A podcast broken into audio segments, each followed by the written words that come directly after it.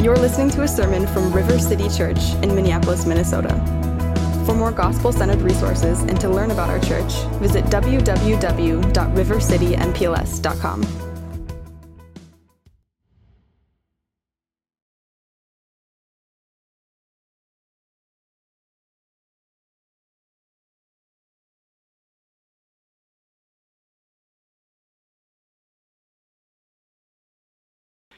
We're continuing our series, Malachi, God's answer to our wayward hearts. And as Pastor Dalton shared uh, when we started this series, we can think of these four sermons in Malachi as part of a, a bigger road trip uh, that we're on that started way back in March when we were in the book of Ephesians. And the destination of our trip is clarity in the gospel. That's where we want to get to. We want to know the gospel fully and clearly. And the best road trips have specific sites along the way that, that you just can't pass by. And the book of Malachi is one of those sites. Before we go any further in our Ephesians series, we felt as a preaching team that we need to stop and just gaze at the wonders in Malachi and how the themes and truths of this Old Testament book help us to actually make sense of Ephesians and ultimately help us grow in our understanding of the gospel. One important Old Testament theme that shaped our time in Ephesians and will continue to and will especially shape our sermon today is the biblical covenant. If you've been around Christians, you've probably heard us talk about this idea of a personal relationship with God. That can mean many different things in the Bible, like having God as your father or, or teacher. But there is one particular way the Bible talks about this relationship that you find all over and that's the idea of being in a covenant with God.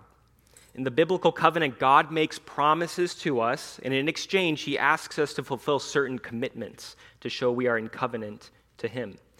In our passage today, Malachi points us forward to the gospel and how even when our wayward hearts question our commitment to God, God's answer is to always be committed to us.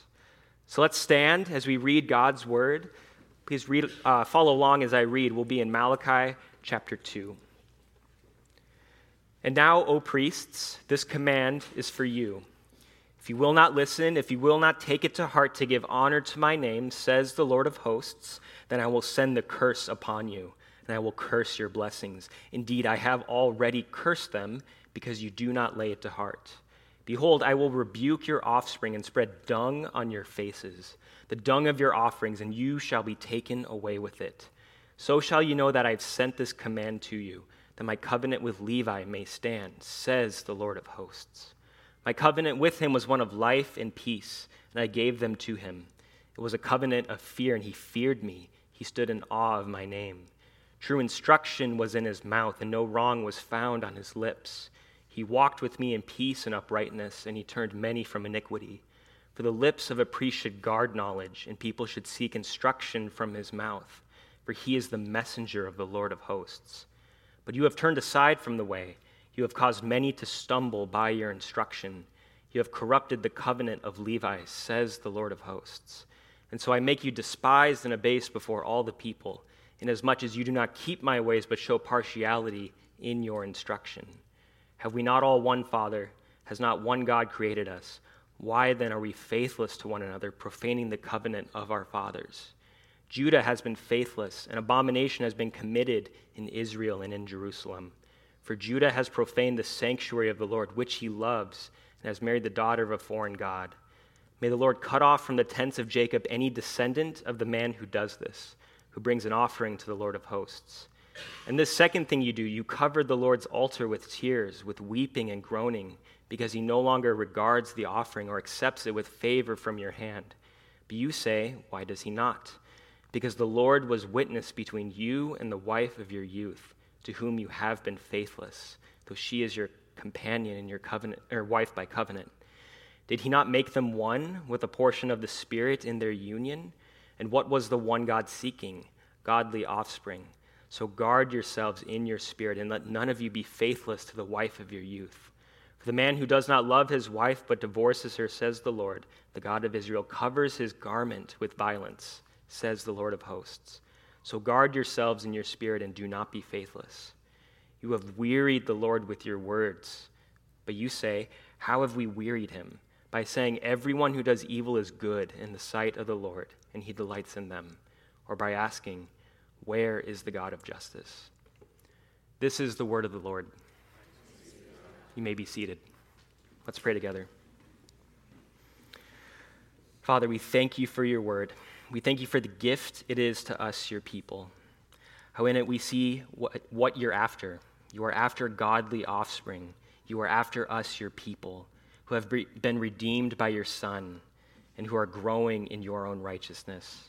Even though the grass withers and the flower fades, your word will stand forever. So as we meditate on this passage, we ask for your help. Would you open our eyes that we may behold the wondrous things found in your word? It's in your name we pray. Amen. Well, imagine with me that you are thriving at, in your workplace. You love the work that you're doing. Doing your job is a delight rather than a duty. And best of all is your employer has given you a guaranteed three year contract to stay at your company. But suddenly, not long after you started working your dream job, your employer announces that your job has been made redundant by an advanced piece of artificial intelligence. This AI software can do the same work at the same level of quality for free. The circumstances of your job have drastically changed, and the delight you were experiencing feels like it was stripped away. You are unmotivated to work, so new job prospects vie for your attention. What do you do? You're under contract, but you're questioning your end of this commitment because your employer has changed the terms of the commitment, and this time it was to your detriment. So, do you stay committed? This kind of scenario happens to people all the time. Workplaces change, contracts change, and we move on from one commitment to the next in pursuit of the one thing that brings us the most delight. But this is not the way God founded his covenant or commitment with us. God's commitments last, they endure through any trial or circumstance in our lives. His commitments are always for our good, and the gospel shows the full extent of how good this commitment is. God's commitments are not like work contracts, which are so easily broken. Yet we see in our passage that we often treat them that way.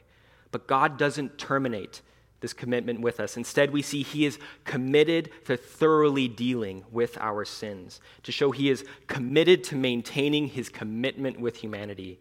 In fact, the good news is God sends himself as our guarantee. We can always be part of this covenant commitment. Because, as, as you've seen here, our main point today is God is always committed to us, even when we are not always committed to him. That's our main point this morning. And if you compare my main point with, with Pastor Dalton's from last week, you'll find they are eerily similar. Well, this was not intentionally planned by us, um, by the two of us. And I think it was intentionally planned by God to show the significance of his commitment to us in Malachi and in the whole of Scripture. Pastor Dalton's main point was God remains committed to his promises even though his people remain corrupt. And while that passage applies, that, that main point applies to us today, and, and I really like it, uh, we're going to stick with my main point, okay? God is always committed to us, even when we are not always committed to Him. And we will celebrate um, God's commitment to us by learning first the commitment we were meant to keep. This will serve as our first point this morning. And this is the same commitment we do not keep. That will be our second point. And finally, we'll learn about this is the commitment Jesus keeps so that we can too. So let's look, chapter 2, verses 4 through 7, to learn more about the commitment we were meant to keep. We see right off the bat in verse 5 the priest's commitment with God is all about receiving God's generous gifts and blessings of, of life and peace and responding with praise to God. Why does God do this? It's not because he is needy for people to worship him. Rather, it is to show us why he is worthy of our complete worship of him alone and why he is calling us to commit to worship him over anything else, which helps us to make sense of everything else, as we'll see. That's why these priests respond by fearing the Lord of the covenant and standing in awe of his name, because covenant worship shows our commitment to God. And we see two more things that are signs of our commitment in verses 6 and 7. When we are committed to God, we speak his true and right instruction, and we guard his knowledge. And where is this instruction and knowledge found? Well, for the priests of that time, the Old Testament, and for us today, the entire scriptures. Because God's character has no wrong about him, and his ways are always right. Therefore, he only gives us true and right instruction in his word in himself. If we do not guard the knowledge of God, how can we expect to be his messengers when people come seeking us for instruction? And how will we be of any help uh, to turn many from their iniquity, to turn away from their wayward hearts? Some of you may be wondering, Michael, these things sound nice, praising God and, and helping one another. But how do I know his instruction actually changes lives and promotes good? Well, God is very upfront about his good works in his word, his good word. He is all about life and peace, among many other good things. That's why we value all of these pages right here in his word. God's word gives us boundaries for living as just and righteous people before him and categories to know how to respond when justice and evil are oppressing others. Just take out your phone and see how the algorithms running our social media streams keep the score. They show us the aftermath of bombs being dropped on people's homes or the sentencing of corrupt business leaders attempting to steal and embezzle money. And as Christians, this should trigger in our minds the Bible says, do not murder and do not steal your neighbor's stuff. These laws from God go the distance. They flow from God's very first commandment you shall have no other gods before me. And God in the Bible shares these laws within the best love story of how he will rectify our world's wrongs and how he will do so through his commitment to us. Because of our commitment in verse 6, we can walk with God in peace and uprightness.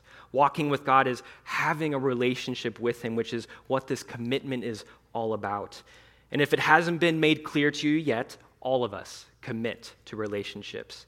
And it is from our closest relationships that we derive our closest held beliefs. In her book, The Secular Creed, engaging five contemporary claims, author Rebecca McLaughlin compassionately examines the cultural beliefs of our time and answers each one with a conviction from the gospel of Jesus. Rebecca writes, on my drive to church, my kids and I pass home after home with yard signs that say, Black Lives Matter, love is love, women's rights are human rights, we are all immigrants, diversity makes us stronger.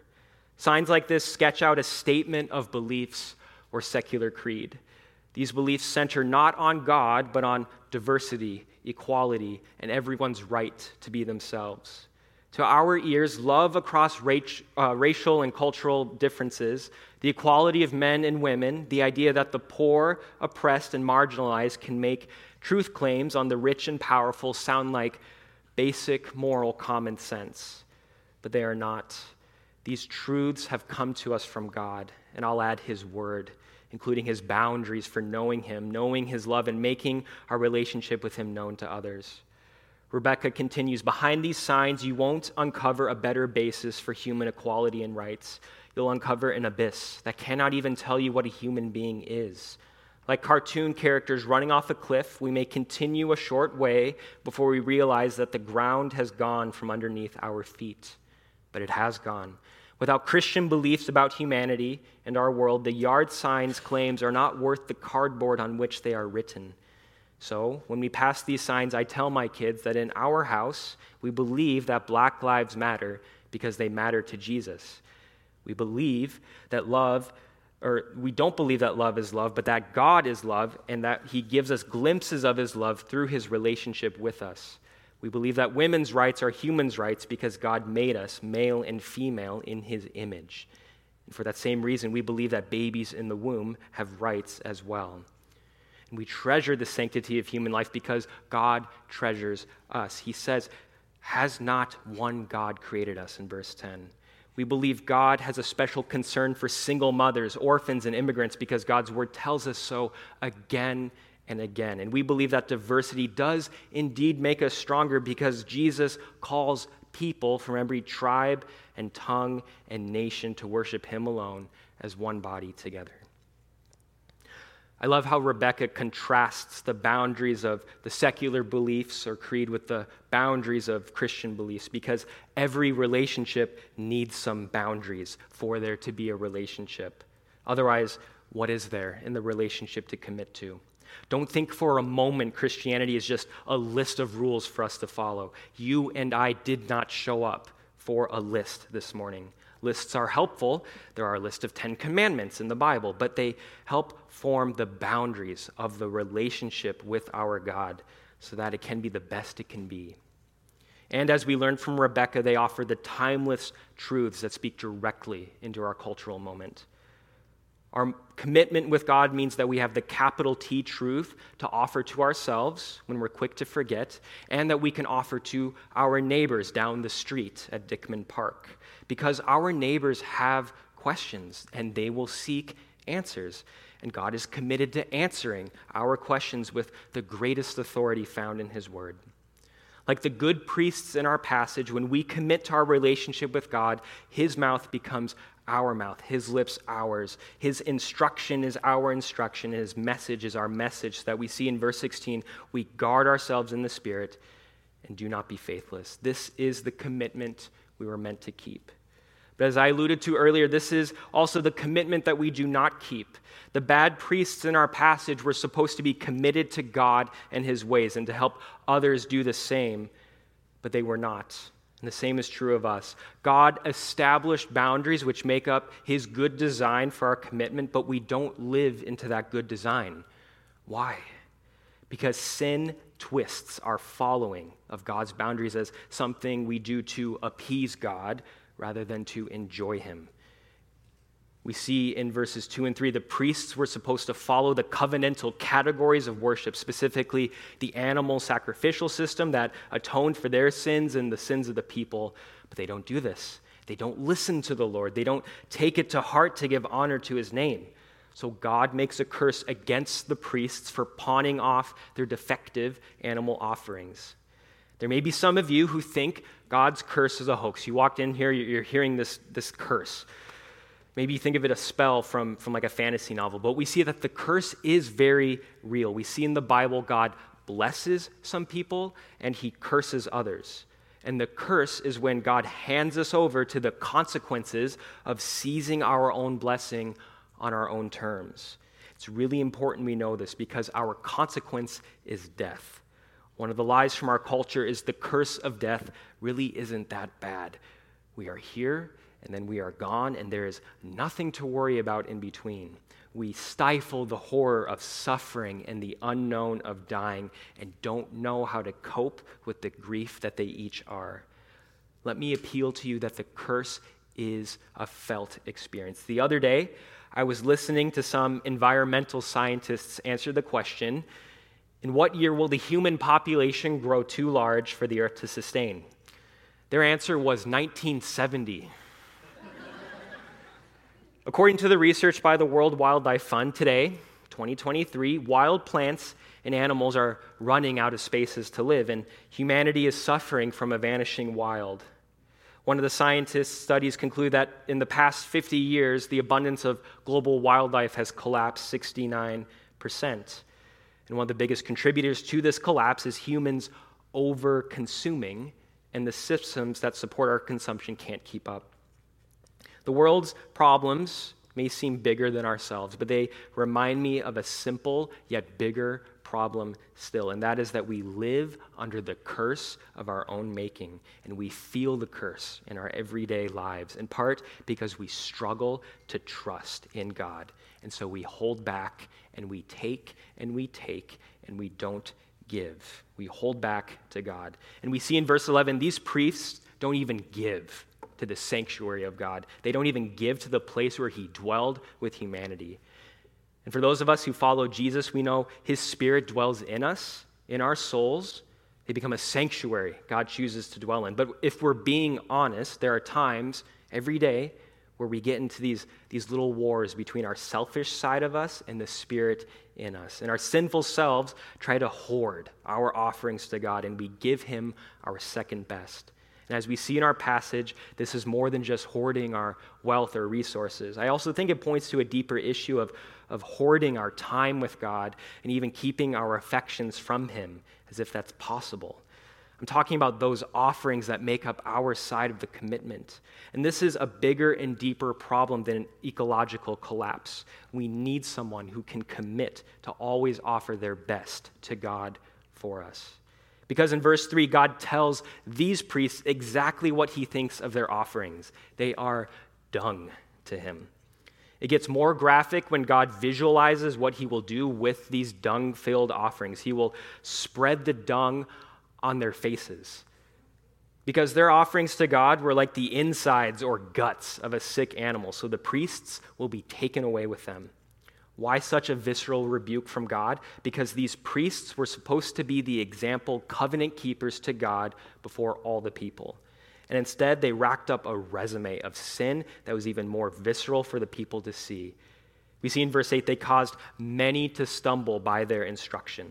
And so God, working through the people in verse 9, turns back on them. He uses the people to make them despised and abased before them all. And one question we sometimes ask here at River City is who will we be discipled by? We see the people are discipled by the priests. We see where that gets them. And so, depending on the answer to our first question, the next is where are they leading you? Who are you discipled by, and where are they leading you? Will we be like these priests who turn aside from the way of God and follow our wayward hearts?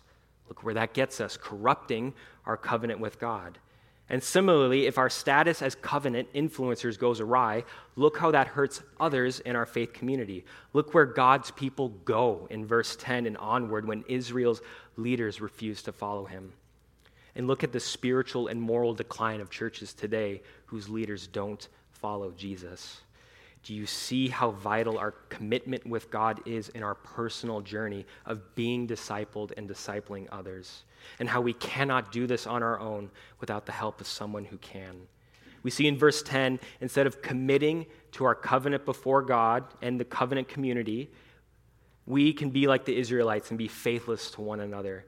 We can cancel the truths passed down to us by our ancestors that God is our Father who created us and knows us as his children. It's like, remember when you were a kid and you ran away from home? Remember how exhilarating it felt to think you had the freedom to do whatever you want and whenever, whenever you want. But those aspirations vanished when your bed and your food don't run away with you, nor do the comforts that only your parents provide for you. And on your return journey, you remember why doing your chores matters, why honoring your parents matters. This little example points us to why it is so important to treasure our identity in this commitment, how God's commitment to us is to be committed to Him. His commitment calls us back to where we cultivate our relationship with Him. Through our tithes to the ministries He has ordained, or the talents of serving in the ways He has wired us, or simply spending time with Him and being reminded we are not runaways anymore. But in verse 11, the runaway people of God left behind their responsibilities like a child trashing their home. And things get even darker in verse 11 when the people marry the daughters of foreign God, of a foreign God. God's people have broken the seventh commandment by entering into illicit relationships with other nations and worshiping their gods and divorcing their spouses, their wife by covenant. So don't let the people's weeping over God rejecting their offerings fool you in verse 16, nor their question, why does he not accept them in verse 14? Not only do their tears fail to hide their adultery in verse 14, but it exposes their sin of groaning and complaining to God. Their tactics of concealing hypocrisy may fool others, but not our God, who was witness between you and the life and the wife of your youth we see in our passage God confronts Israel's sin, and today he has given us his spirit and his word to confront sin in others. As part of my pastoral residency, I recently attended a training specifically on confronting unrepentant sin in the church. This training covered the sin that a Christian knows they are doing, and others may know they are doing, but the Christian is, is unwilling to repent to God and those they have hurt. And one of the biggest reasons why it is hard for us to confront sin is that it is hard to see the upside.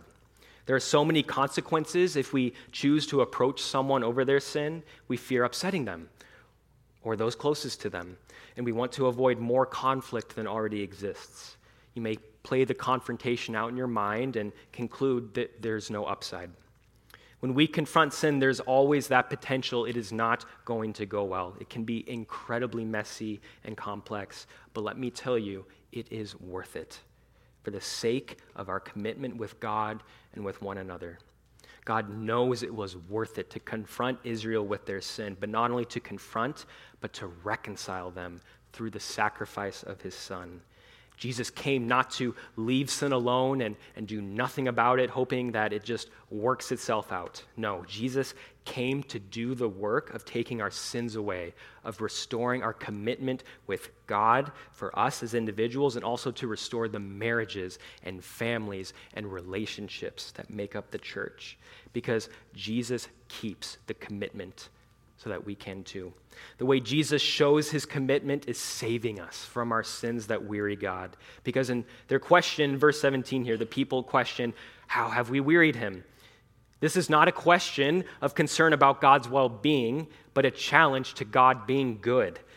You need to see the people's twisting of holiness into sin and twisting good into evil would cause God to be weary of them. But don't think for a moment somehow God's weariness is debilitating his power and authority to right our wrongs. We saw back in chapter 1, verse 13, that weariness is debilitating us because sin debilitates us. This is not the case with God. He is revealing himself to us, and specifically how he cannot stand sin, he will not tolerate it, and he will uphold his covenant through it all. So God is very present in enacting his justice. Because the answer to their question, where is the God of justice, is their, God's justice is upon them. But 400 years after Malachi was written, we see Jesus dealt with this greatest injustice. The poor first century Jewish man who lived as a member of an oppressed ethnic group and died at the hands of an imperial regime truly was the savior of the world, the one who showed us what love is by laying down his life for us. This was to fulfill what the prophets talked about the day when God would restore his covenant with us in spite of our failures. The prophets called it the new covenant. And what is so interesting about Jesus is he is the faithful Israelite who obeyed the terms of the covenant. He is the godly offspring who always had the Spirit in his union with God. He is the one who took off our garments of violence so that we can put on the new self we see in Ephesians 4 created after the likeness of God and true righteousness and holiness. He is that Ephesians 4 uniform that we wear to show our loved ones whom we may have hurt that we are no longer violent or faithless or adulterers. And He is our perfect priest, helping us every step of the way and reconciling relationships we broke. Because Jesus is no mere human, but rather he is God who has become human. And God did this in order to be that committed covenant partner we failed to be. Through Jesus, God has opened the covenant door for anyone to enter and be in renewed covenant with him. And so, when we remember the fears that we have about confronting people with their sin, we can remember Jesus. We can remember that confronting sin actually demonstrates a unique love Jesus has for the church and that we can have for the church. Can we all agree it is unloving to watch someone you love who is in open, unrepentant sin and do nothing? Can we also agree that if we were blind to our own sin, would we not want someone to confront us and call us back to Jesus? We would want that, but it's hard. It's hard to think about doing this, but we can rest in God who loves the church so much so that his spirit is at work in us, in our church, for our good. God wants good for us. We can delight in that. I've been teasing out this paradigm of duty versus delight and how Jesus came to renew both these things by showing how our duties in the commitment we have with him flow from our delight in him. And to illustrate this, I want to share with you a story that a friend shared with me. There once was a woman who was married twice during her life. During her first marriage, her first husband was demanded, demanding and required many things from her. In fact, he wrote a list of things he wanted her to do every day. This arrangement became a very oppressive environment for the woman, and it sucked the life out of her. Her goal in life simply became to not make her husband mad. At some point, this husband died, and the woman remarried, and her second husband was loving and kind, and she loved doing life with him. Sometime into her second marriage, the woman was in her attic, and she found the list of things her first husband had left her. She realized she was still doing all these things for her new husband, but it didn't feel burdensome or harsh anymore. She was doing these duties out of delight because her new husband loved her so much. She loved him. And her new husband was there for her, helping her, encouraging her at her side. So, River City Church, our commitment with God is like this beautiful second marriage. And we will find that we will practice the ways of Jesus more, like good prayer or good Bible reading, when it comes out of delight. If we only treat spiritual disciplines as duty, we will end up treating God like that first demanding husband. And that is not God's will for us. Living that second renewed married life is actually what it looks like to keep our commitment with God because Jesus keeps that commitment so that we can too. Thank you for listening to this sermon from River City Church. If you found this resource helpful, we encourage you to share it with your friends and family. We exist to see weary lives renewed through relationship with Jesus in the Twin Cities and beyond.